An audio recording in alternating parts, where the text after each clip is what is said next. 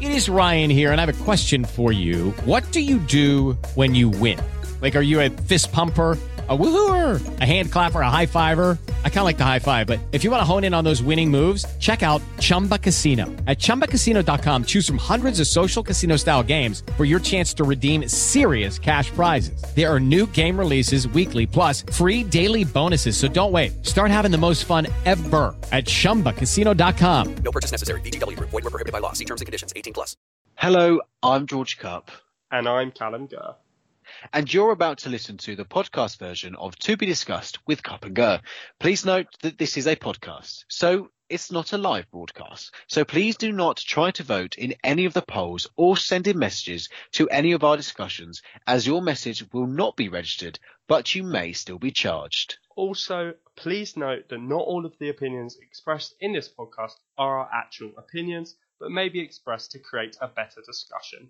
Anyway, enjoy the podcast and don't miss our live broadcast every Sunday on Wizard Radio Station.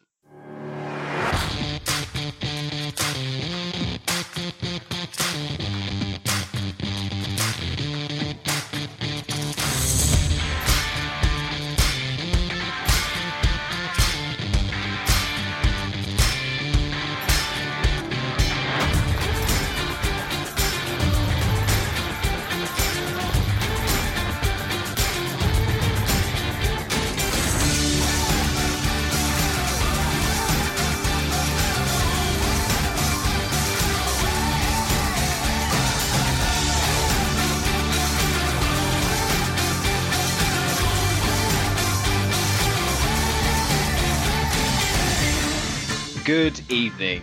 This is To Be Discussed with Kup a show that proves that different political opinions do not have to end in feuds and the breakdown of friendships. My name is George Kup, and I'll be joined by my co-host and political opposite, Callum Gurr.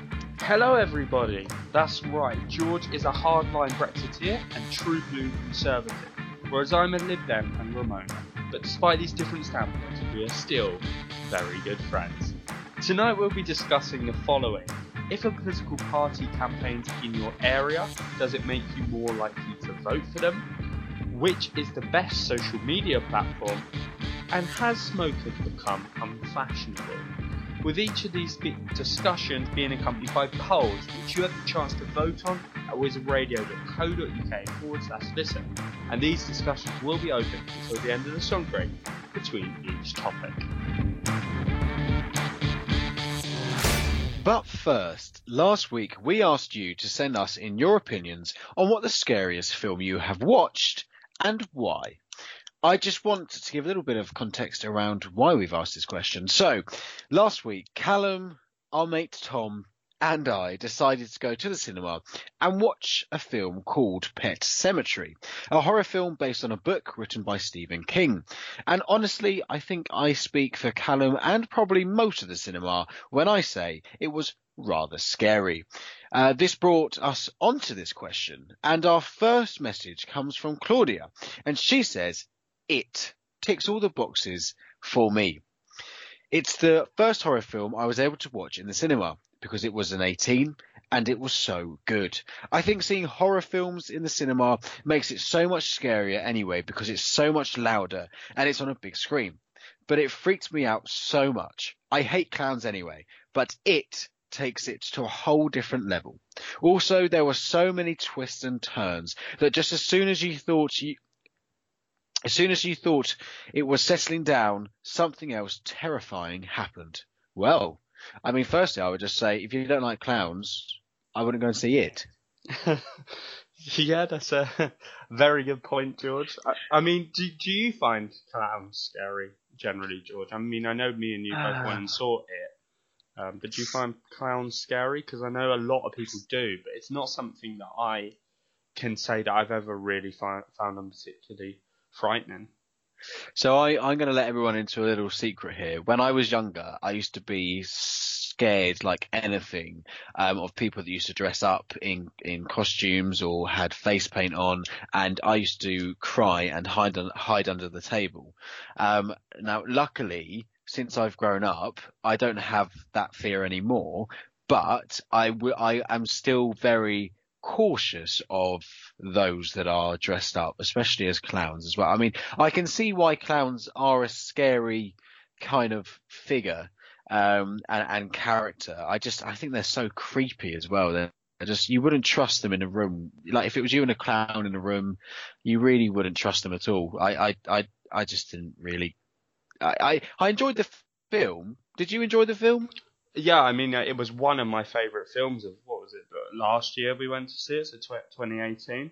Uh, it was it was one of my favourite films. I think for for me, I found large parts of it funny, but not the parts that were um, the actual horror bits. Whereas I I have seen other films that are horrors, but I just find them so unbelievable. I just find them funny anyway. But I, I think the actual horror parts of it um, were really suspenseful and they did kind of get you a little bit.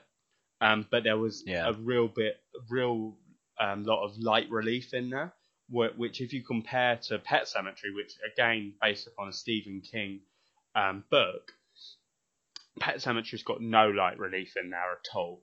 Um, you know, it's all takes itself very, very seriously. So I found it really refreshing um, in that it didn't take itself too seriously. The parts outside of the horror if it made sense, and it felt really real. The kind of the kids' reactions to the horror that was unfolding. I think. Mm, mm. Um, moving on to the next opinion. Um, it's from Nada or Nada. Sorry if I pronounced your name wrong.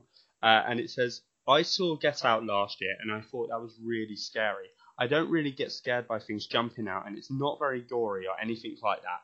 But Get Out is so psychological and it really messes with your mind that I found it pretty terrifying. I actually love this film because it also has a much deeper meaning about race relations that I thought it was really smart. I don't usually watch scary films, so that is probably the scariest I've watched and my favourite horror film. I mean, that's one you've seen, isn't it, George? Because I haven't seen Get Out, so I'm not very qualified to talk about it. But that's a film you've seen? Is that Yeah. I, yeah. I mean, Callum, you aren't very qualified to talk about most things on the radio show. But, um, it, um, no, it's it is a really good film actually. Um, it's a very interesting film, and, and I think um, it's it's something that it's not a very jumpy film. It's more it, it builds up and builds up and builds up, and it's there's a lot of plot twists within it. Um, and I do do actually think that there is definitely a bigger kind of um, context around it about around uh, racial beliefs and everything, and it, it's a they do definitely hit a nail on the head in terms of uh, a clear message that they want to spread about it yeah. and it is i think i think to be fair i could i can see it happening in a weird way. I do believe that it could happen if if if there was a technology and the money around for things like that to happen. I do believe that the concept around get out would would definitely happen. I mean is it on your to watch list? Callum is get out on your watch on your watch list? Yeah, definitely. Because uh, I mean, from from my understanding and from what people have said about it and the kind of critic reviews it got, it's one of you know the best horror films or or thriller films that there are as such. Um, certainly in in recent years. Um, so I, I always want to go and see good quality horror rather than um, I don't stray towards the ones that have had endless sequels because I, I just think after a point they lose kind of their shock factor. Um, I mean, Yeah. just kind of going to the question before we go on to the next opinion. Is Pet Sematary then the scariest film you've seen, or, or what? What is another film maybe that is scary? Uh, I definitely would put it up there. I really would. I I just I've never been so on the edge of my seat because I really was not expecting. I didn't know what to expect next. Um, Yeah. and I always feel a lot of horror films now are quite. I call it Americanized, where they are still have a happy ending. Um, where Pet Sematary did not have a happy ending at all. Um, Yeah. and it was, it just, it, I came out of there speechless. And as I'm sure all of you are aware, I'm very rarely speechless. Um, so no, I definitely think it's up there. I can't really, off the top of my head, I can't really think of a scary film that has made me think, oh god, that I'm never watching that again. Um, maybe something, Ghosts actually. Ghosts are the things that really get me. Yeah. D- definitely things like that. Like paranormal activity is, is that what yeah, kind of, kind of. Yeah, yeah, definitely kind of things around that. Um, what about you, Callum? Um, so, I mean, so yeah, Pet Sematary, very, very scary. Um, I did, it's definitely up there, as you say. Um, a film called REC as well that I've seen. Um, that a lot of that is based in the dark and all through kind of night vision goggles of these like soldiers going through. Uh, and there's a lot of kind of jump scares and like a demon like creature in there, and and that does make it scary. But I think probably the the film that I was least prepared to be scary because I think when you go to like an 18, a horror, you you go in there expecting things to to really get you, so you you almost you become desensitized to it. Um, Yeah. But I, I went to uh, Woman in Black and I, I saw that, uh, and that was I think it was a 12A, and I found that weirdly scary in that I think a, a lot of it is based in the dark and there's kind of there, there's this one scene where um, there's a photograph taken for I can't remember the exact context of it because I haven't seen it in quite a while, but there's a photograph taken and then just in the background is the woman in black as such. And and that kind of um, subtle kind of uh, consistency that they have continuing the story from the horror, I find that really jarring. So I think that is possibly one of the scariest films that I've seen. Certainly the scariest 12A I've seen. Yeah, absolutely. Um, our next message is from Joseph, and he says, "For me, nothing beats a classic horror film like Halloween. I have a massive phobia of getting chased, and that's basically the whole premises of Halloween. Um, running away from Michael Myers, so that gives, so that gives me the creep. Also, there's just something about watching an older horror film which makes it so much scarier to me because you know none of it can be CGI because CGI didn't exist back then. The same goes with The Exorcist, which I saw when I was literally 10 years old, which is far too young to see a film like that. I wouldn't recommend it. Um, that gave me nightmares for weeks and weeks and weeks. Well, Yeah, I'm not. Uh, I'm not surprised about that, Joseph, at all. I mean, I haven't actually seen The Exorcist, but I've heard um, horror stories about that. Literally, um, in terms of Halloween, I'm not sure I've seen the first Halloween, but I've seen Halloween H20 or something like that. I think it was 20 years after the original Halloween. Kind of very similar premise. I mean, I don't personally find slasher films that that scary. Uh, I mean, do you, George? Do you find slasher ones where they're kind of getting chased about um, jarring Um, at all? No, I, I I wouldn't say that to me they're necessarily scary. I would say they're more um sometimes fun to watch because it's got more action in it.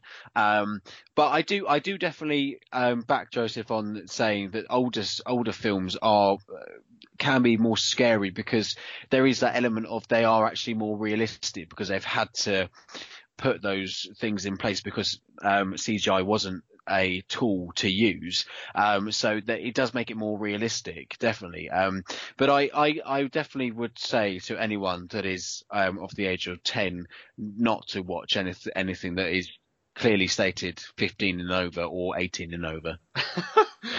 yeah, and I don't think we've probably got many ten-year-old listeners, but it's a good. You never know.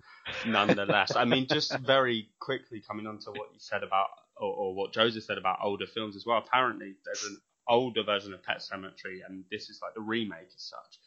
Um, and apparently, that's even scarier than the one me and you saw, George. So we will have to catch that. Um, I'm just going to squeeze in one last opinion from Harry. So Harry said, "My favorite type of film is psychological thrillers." In my media class this year, we were using The Shining as a reference, so I watched the film. I don't know what it is about that film because, like on the surface, it isn't that scary. Like the plot line isn't typical of a horror film. I think because it's quite long, it's like two and a half hours long, uh, that you get caught up in the characters so much. Also, Jack Nicholson is such a good actor and makes it scary, alongside the flashback moments and the twin sisters that haunt Danny. It's possibly my favourite film of all time. Is that one you've seen, George? Just quite quickly. No, unfortunately, uh, The Shining is, is not a film that I have ever ventured into watch or, and it's never really been on my bu- bucket list to watch either. How about you? Yeah, no, I haven't seen it. It is on my list because it quite consistently comes out as in and in and amongst like the top 50 films of all time, or certainly amongst like the top five horror films of all time. So definitely one to watch, and we'll take your word for that, Harry. Absolutely right. Okay, everyone, it's now time for our first song break of this evening, um, and we'll be back very soon.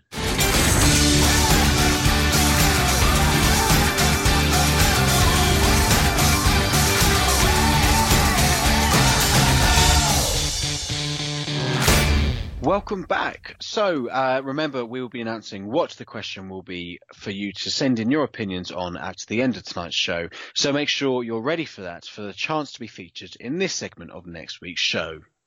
Right and time to move on to our first poll discussion of this evening, and we are asking if a political party campaigns in your area, does it make you more likely to vote for them? So George and I are both standing uh, in next month's local elections, which means we've both become fairly familiar with political campaigning. By campaigning, we mean dropping leaflets off at people's houses or at a street stall, uh, knocking on people's doors, and attending various debates and hustings in the local area.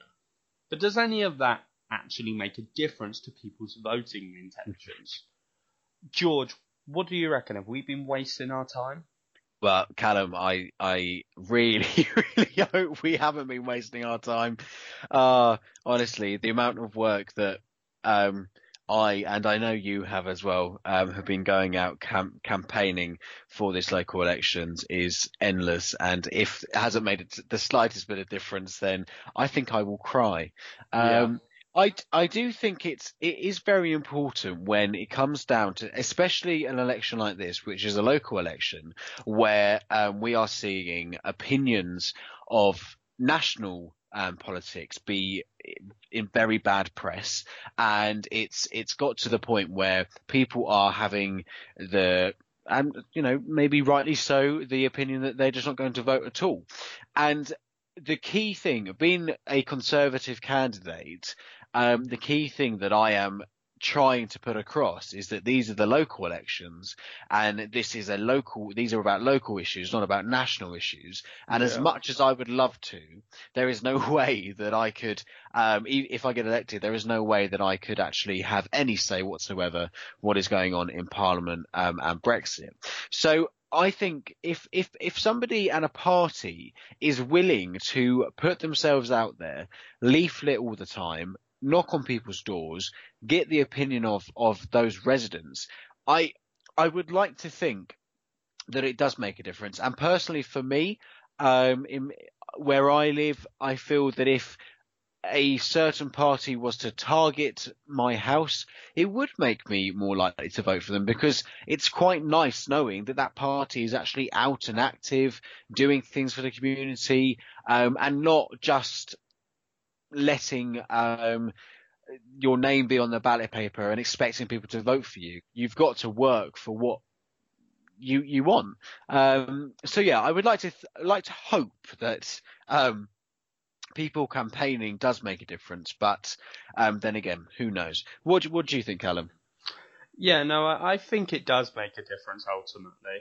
Um, I think particularly doing kind of consistent campaigning um, outside of election time, I think that's really crucial. If um, to, to the public, they can see you're not just after their kind of vote at election time, and you're not just willing to help them at election time, but you're also really willing to help them at other times throughout the year. I think they're far more likely to vote for you based upon that. Um, and I, I also think that canvassing, i.e., knocking on people's doors, is really, really effective.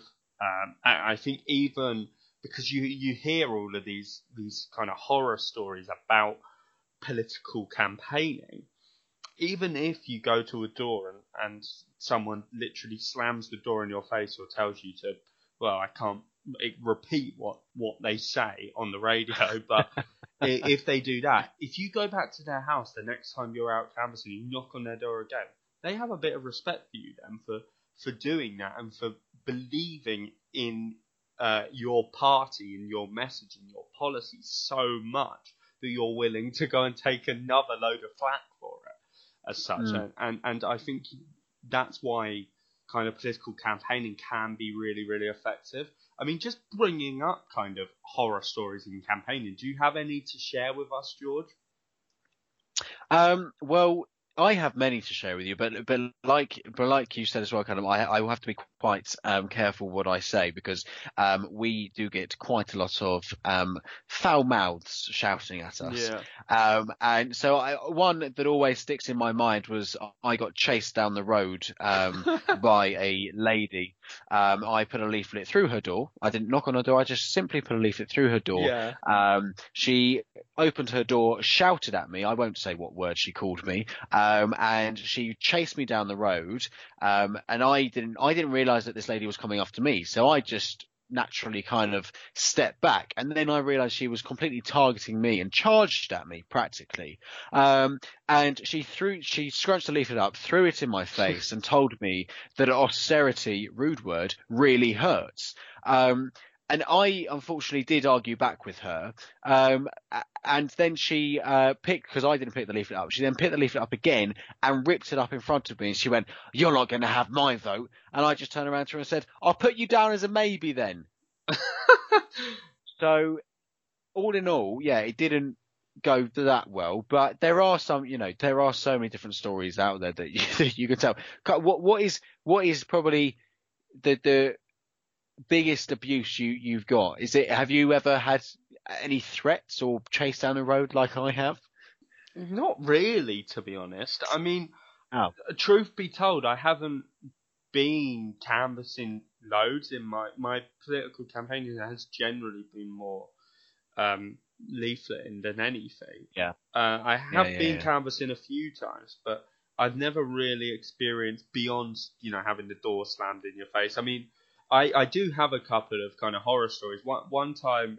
Um, I knocked on someone's back door, not realizing it wasn't the front door, which isn't the worst thing in the world, but it doesn't look great. The guy didn't mention it, which is the great thing about it. Um, it was only after I got out of the house I was like, "Oh right, there's the front door. oh, nice one." But I did have someone's letterbox fall off when I was leafleting their my house, and I just was like, um, I managed to get it attached in the end again, the letterbox, but I was panicking an awful lot. I, I mean, I should say that we're we're obviously showing the the worst case scenarios. I think most of the time, campaigning is very, um, well, not necessarily fun. Might not be the right word, but um, No. it, it's it's pleasant as such. Yeah, Um, I would I would just also like to say, as much as we are saying bad stories around campaigning and, and maybe how daunting it can be, any even if um, you are seen out campaigning and someone is shouting at you, that person will then go onto their neighbour and say, "Oh, did you see? Did you see that awful Tory out? Oh, it was awful." But that neighbour might be a Tory supporter, and she'll be like, "Oh, oh, that's really good. She was out. He was out actually." So, and you know, I actually think that even if you're getting abused, people will start will talk that you've been about, even if it's bad or good, and somewhere along that line, you might get a vote out of that. Yeah, no, I, I do agree with that. I mean, just kind of going back a bit more to the to the question at hand. Um, so we're talking about whether or not political party campaigns influence the way people vote. I mean, is there a, a campaign that locally the Conservatives ran that really convinced you that you wanted to join the Conservatives, or was it all decided on kind of national issues for you?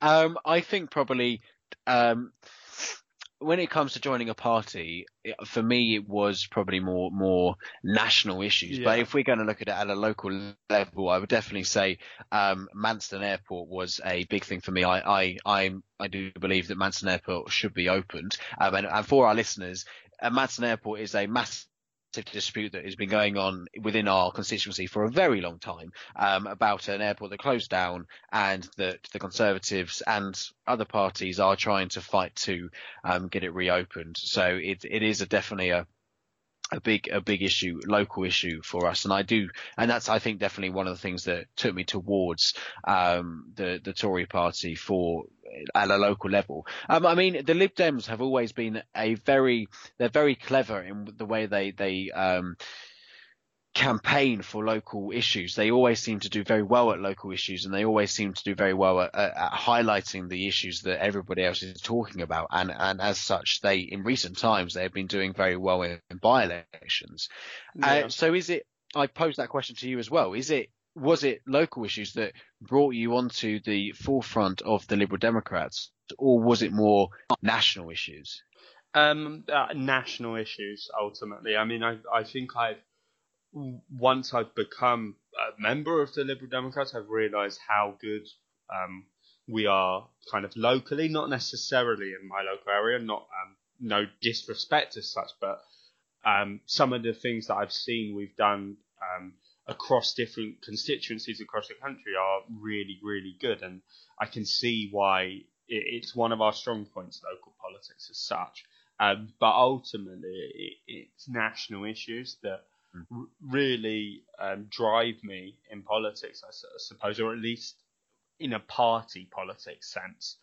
Um, so, so there was never really that kind of one campaign that, that really stood out to me from a local level. I think also the thing that doesn't help for us is that um, we we historically haven't done particularly well, um, or at least for quite some time in our in our local area. So kind of the base that we had and the number of people that we had before I joined the party was so low that they were very unlikely to ever kind of reach me as such. Yeah, yeah, yeah. Um, so I, I, I never really found that a, a local issue really stood out for me. With the Yeah. party. Do you, I mean, do you do you think there is um, what we are potentially saying here is that if most people, most councillors or candidates that are standing for particular parties um, are those that are firstly got interest in within the party for national issues rather than local issues, and do you think that is why? Um, in certain areas, independent candidates that aren't standing on a national platform and local platform do so well. Um, yeah, I mean, I think yeah, ultimately why people get involved is because of, of national issues, as you say, and I think independent campaigners are kind of refreshing to a lot of people because of the fact that they are perceived to care more deeply about their community. Mm. Um, so I think that that is a, a real factor there. I mean, do you agree with me there, George? No, I do. I do totally agree with you. I, I, I think um, in some areas that uh, have real big cam- local campaigns, and you have an independent that stands just for that campaign, that's when you see them do really well. Yeah, definitely. Right then, we've reached the time to go on to a song break. But before we go on to that, uh, remember to vote on this poll. If a political party campaigns in your area, does it make you more likely to vote for them? You can do that at wizardradio.co.uk forward slash listen, and we'll be back very soon.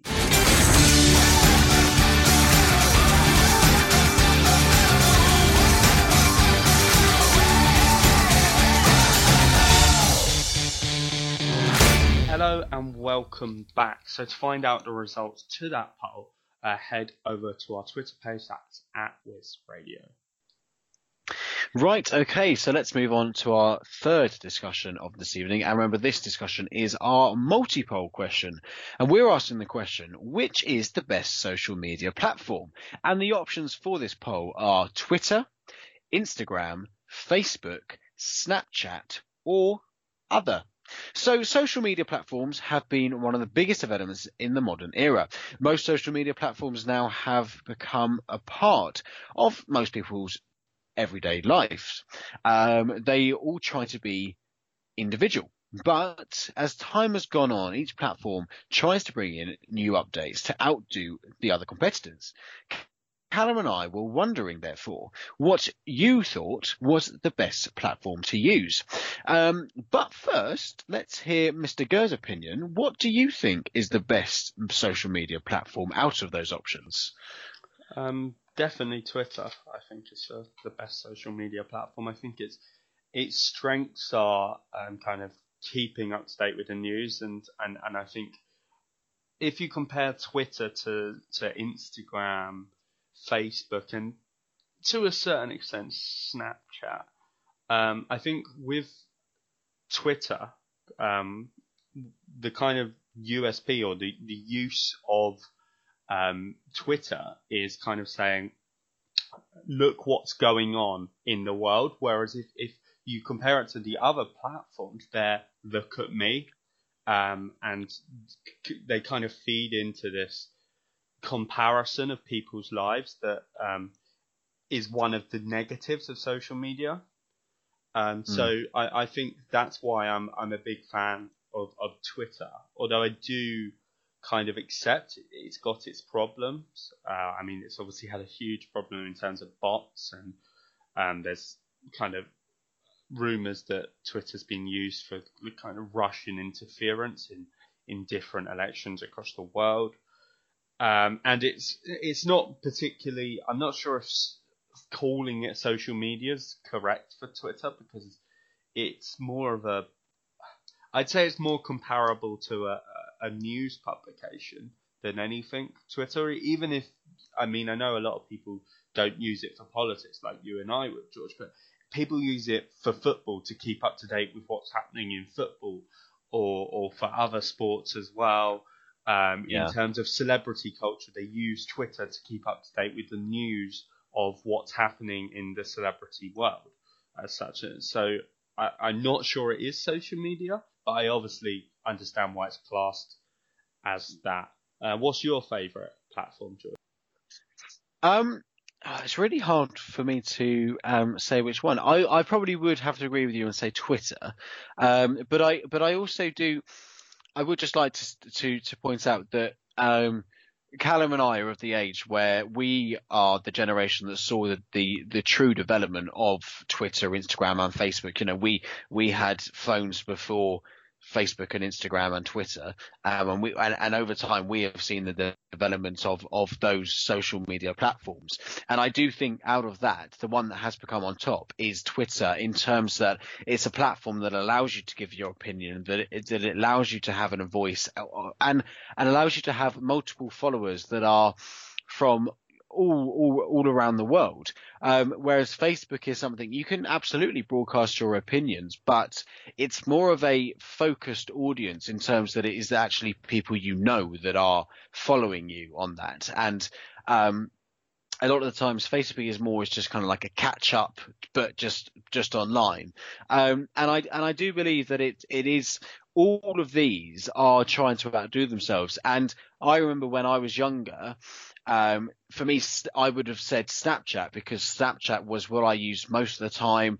Um, it was quite new when I started using it, um, and it was it was something that, that I don't know everyone was using. So it's what I what we, what we talked on. It, it, was like the the new BBM, I suppose, or the new S um, MSN.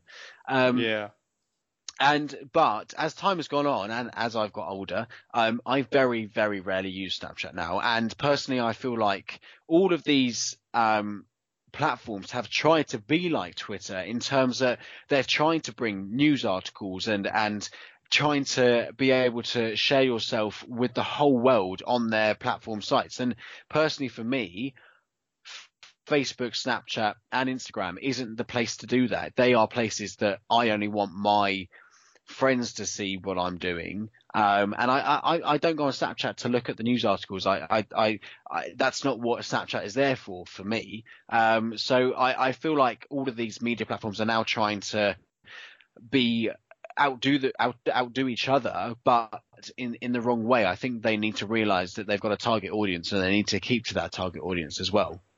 Yeah, no, I, I do agree with that. I think all of them have got their kind of functions as such. I mean, just kind of listing them off. Obviously, we've discussed Twitter already, but but Instagram, I think it, you know, the function of that is to to show off the cool photos that, that you're taking, and and mm. through the stories function, maybe show a, a slightly less cosmetic um, kind of how you got to those cool photos um, story.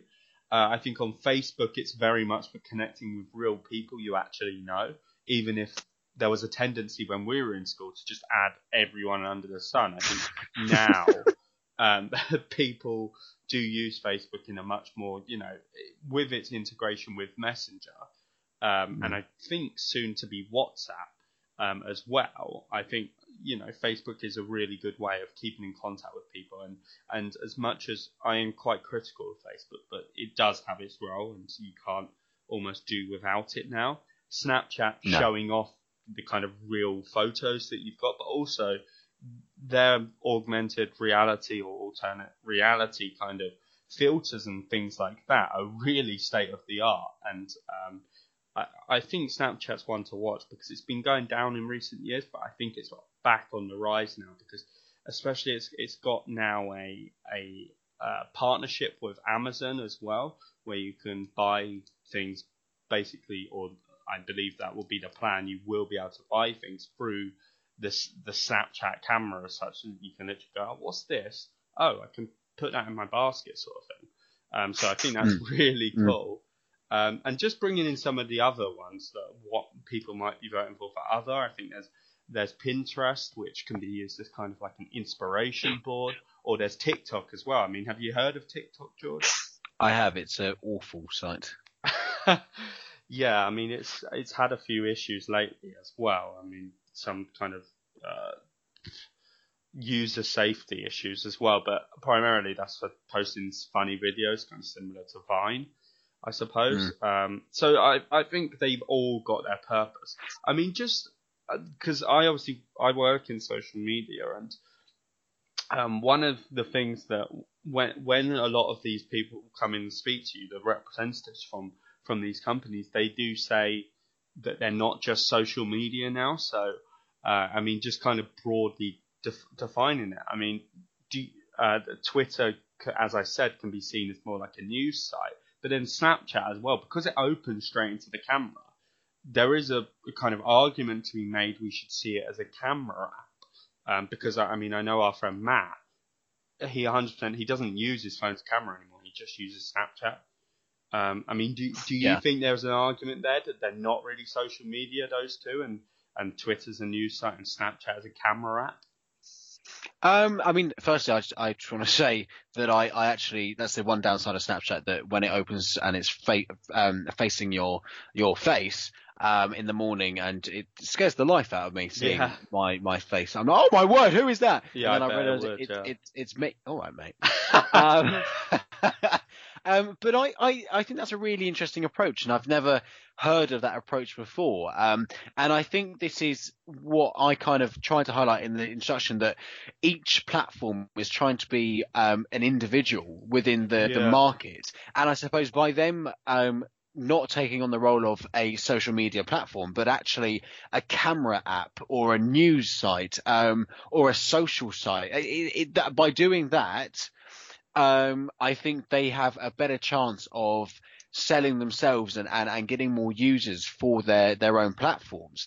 Um, but I would never, personally, I would never go onto Snapchat to use it as a camera. Um, but for me, that doesn't seem right. But I mean, Twitter, I absolutely do use as a, um, a news site because I sometimes feel that, uh, um, news articles are released first on Twitter than they are anywhere else. Um, and I mean, for me, who works in, who I work in politics, um, Laura Kuenssberg is fantastic on Twitter. She's so um, reliant and, and quick on what's going on. Never that, you know, sleeps, I have does she? oh no, she never sleeps, and I have notifications for her to. get- So whenever she tweets, I get a notification, and honestly, I she helps me do my job a, a lot, a lot better, I must say. Um, and I mean, I I use a level of social media in my job as well. You know, my MP, um, my boss. I, I have to I, I use social media to promote him as well and it and it is a an area for for promotion but I I wouldn't necessarily say that it it's it, I would use certain sites just for the the one thing like having a camera. But uh, do do you think that that's a a way forward for something like Snapchat, just going forward as a camera um, focused site? Um, I think still the kind of social media elements of it, i.e., the messaging, are, are really crucial. Um, but I think the, where they can get more of a USP is in being more like a camera app as opposed to, to social media because they're they're being outflanked increasingly by Instagram now. Yeah, Um, I yeah. mean, if you look at stories, first introduced on Snapchat, now on Instagram, most people use it on Instagram as opposed to Snapchat, or at least certainly in our generation as such. Um, and I think for Twitter, yes, I would say that is probably the most natural fit in saying it is a news site, but obviously it is social media to a certain extent as well. I mean, just one very quick question, George, um, because th- there's a lot of talk about about Facebook and people's public perceptions of Facebook and Mark Zuckerberg are, are not exactly complimentary a lot of the time. Um, but I think one of the things that people don't know is that Instagram is owned by Facebook. I mean, was that something you were aware of, George? Yeah, no, I, I have I have heard of that. Um, but I don't think it would necessarily um, put people off using um, Instagram just because it is linked to Facebook and everything. Um, I think because it is such a different site compared to Facebook that people are still happy to use Instagram even though it has that link to Facebook. What do you think? Um, I think the people that would have been put off Facebook because of the data safety concerns are likely to know that Instagram is owned by Facebook anyway. So, so Yeah. they wouldn't be on Instagram altogether because of the, of those sorts of things. Um, but I do think um, that there is a lack of awareness of the fact that Instagram is owned by Facebook and WhatsApp's owned by Facebook as well. Absolutely. Um, quickly before we move on to the next uh, song break, who do you think will come out on top in this poll? Um, I think Instagram will come out on top because it's you know it's a very uh, for for for for young people it's a really uh, popular platform to do things and there's a bit the trouble with Facebook is everyone's nan's on there and stuff like that. No offense, nan, who might listen, although they're on holiday, so I might be okay. Um, but um, whereas on Instagram, you you don't have as as much of that, and you don't have all of the comments from all your family, which as a young person can get really annoying. And I have told them that, so I'm not just kind of being being rude. Uh, what about you, George? Um, yeah, I I think Twitter's going to be on top. To be honest with you, I think it's it's a more kind of generalized thing that people use. So I, I am going to put my faith in Twitter. Um, right, and remember to vote on this question: uh, which is the best social media platform? And the options for that are Twitter, Instagram, Facebook, Snapchat, or other. And you can do that at wizardradio.co.uk forward slash listen. We'll be back very soon.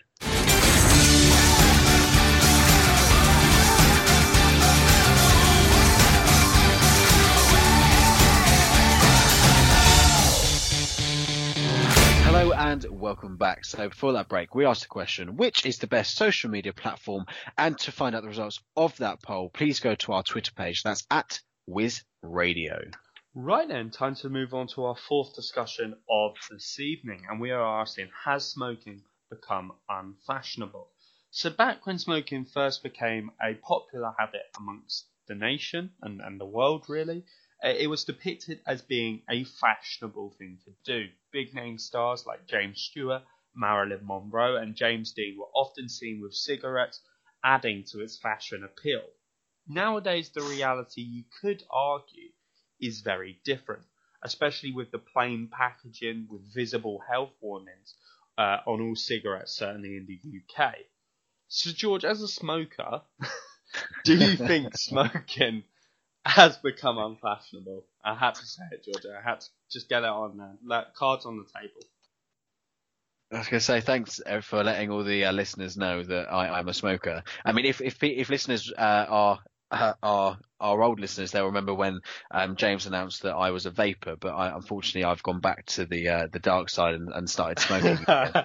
Um, I definitely do think that smoking has become unfashionable nowadays. Um, I think people don't like the smell of them. They don't. It's not very. It's not a very attractive look. People that are smoking. Um, and vaping is now the new thing to do. Um, I think vaping is the cool thing to do. You know, how big a cloud can you get out of your mouth? Can you blow rings and everything like that? Whereas. I mean, as much as I, I will say, as a smoker myself, I, I don't enjoy the fact that I am a smoker, but I enjoy smoking, which is the most peculiar thing in the world, but it is how it is. Um, but I don't, I, I don't smoke because I think I'm fashionable. I smoke because I ha- get a level of enjoyment out of it. I, it, it de-stresses me. It makes, it normalizes me as well. Um, so that is why I smoke. But I definitely do think that the idea of smoking as a fashion um, idea is definitely uh, something that starts a lot of people smoking off to, to fit in, to seem cool. Um, so but nowadays I feel like vaping is has replaced that. So I think vaping is now the, the cool thing to do with with to get down with the kids. Um, but what do you think, Callum? Um, I mean, you're pretty uncool and you're not a smoker. So what does that mean? uh, it means that I, I don't know how to answer that, George. Um, I mean, I think that smoking is still seen as fashionable as such, as in, um, I think it's seen as a really good way of rebelling against the system, um, and it's kind of less mainstream. And I think for for kids especially, um, that's a really important thing because you want you naturally want to break free of what kind of your parents have done and your siblings have done. Um, so I think people see smoking as a, as a way of doing that. Uh, and I mean, ultimately, I think that's the wrong attitude to have. Um, but I do think it still is seen as fashionable in those terms. But of course, there is also a real perception of, as you said, like the smell and having disgusting teeth. And I could go on with the problems with smoking. So don't smoke, listeners. um, but I, I think as well with it is interesting bringing in vaping. But I, I think the trouble with vaping as such is, uh, and why it hasn't replaced smoking, and I would disagree with you in that, um, is that I don't think it's damaging enough, if that makes sense. So therefore, it's not seen as rebellious to vape. Um, whereas for for a um, for a kid sort of thing, um, smoking is seen as more of a path to rebellion as such, and just showing um, that you want to kind of tread new ground and be more of a, a trailblazer. I mean, just kind of Yeah. going really really far back, George, uh, just before we Yeah. go on to the break, um, to to when you first started smoking, was it because of that rebellion factor, or what was the reason for you why you did start smoking in the first place? Um, I think it was to to it would definitely wasn't a rebellion. In fact, I mean, I'm probably the the last person to try and rebel. Um, but I I definitely I think for me it was to try and fit in. Um, I was a social smoker, and then it kind of developed into smoking a lot. And you know, I've been smoking now for God seven years nearly. Um, so it's it's quite a. I'm not proud of it. I'm definitely not, and, Yeah. and I will I will I will try and quit again. I promise. I'll do Yeah. you all proud. No, I mean, I'll just say this: if if this poll, I'm going to put this on the line. If this poll gets um 80% to say that it's unfashionable, I will quit smoking. Okay, very very interesting. It makes it yeah very very interesting to see what happens there. I had a question to ask you, which is why I'm mumbling my lines, but I can't remember for the life of me what it was, George, because of that Oh, well. last bit. It's really it's thrown me off because that's you know very exciting. So vote away, guys. Um, so yeah, we've reached the time to go on to our final song break. But remember to vote on this poll. Has smoking become unfashionable? And you can do that at wizardradio.co.uk forward slash listen. And we'll be back very soon.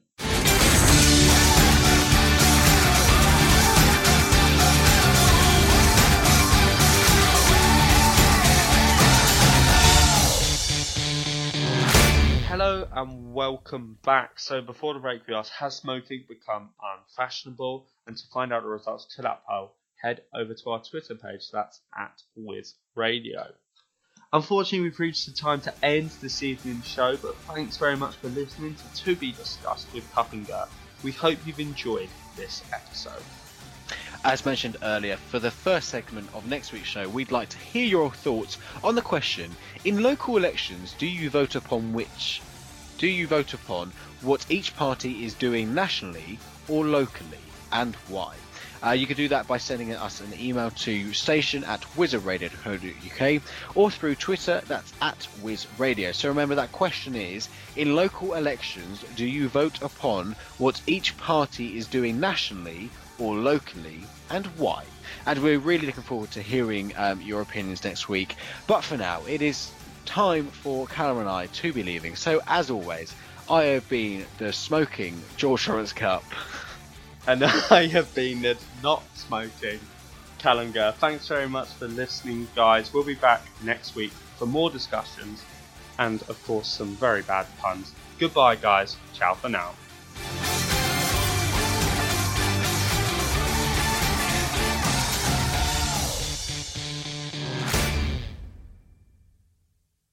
Hello, it is Ryan, and I was on a flight the other day playing one of my favorite social spin slot games on chumbacasino.com. I looked over the person sitting next to me, and you know what they were doing?